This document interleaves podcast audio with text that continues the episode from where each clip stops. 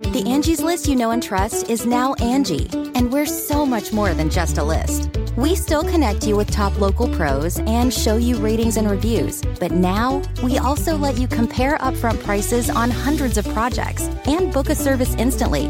We can even handle the rest of your project from start to finish. So remember, Angie's list is now Angie, and we're here to get your job done right. Get started at Angie.com. That's A N G I, or download the app today. This is Merriam Webster's Word of the Day podcast for Sunday, July 5th. Brought to you by the new Merriam Webster's Advanced Learners English Dictionary, designed for students and teachers of English as a second language. Learn more at learnersdictionary.com.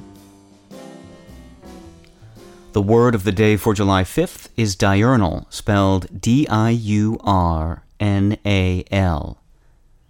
Diurnal is an adjective that means recurring every day, or of, relating to, or occurring in the daytime, as in this sentence.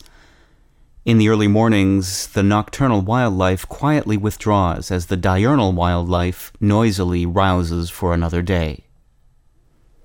The Latin word for day, dies, is a root for many English words, including today's word, diurnal.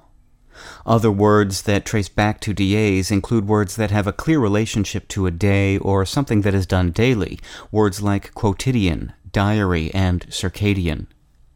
Some words have meanings that were related more closely to day in the past, like meridian, which originally meant midday, and dial, which originally referred to the face of a sundial. Journal and journey both came to English through the French words for day that descended from dies, jour or journée. With your word of the day for Sunday, July 5th, I'm Peter Sokolowski. Thanks for listening. Visit the all new learnersdictionary.com, the ultimate online home for teachers and learners of English. A free online dictionary, audio pronunciations, custom study lists, and interactive exercises are available now at learnersdictionary.com.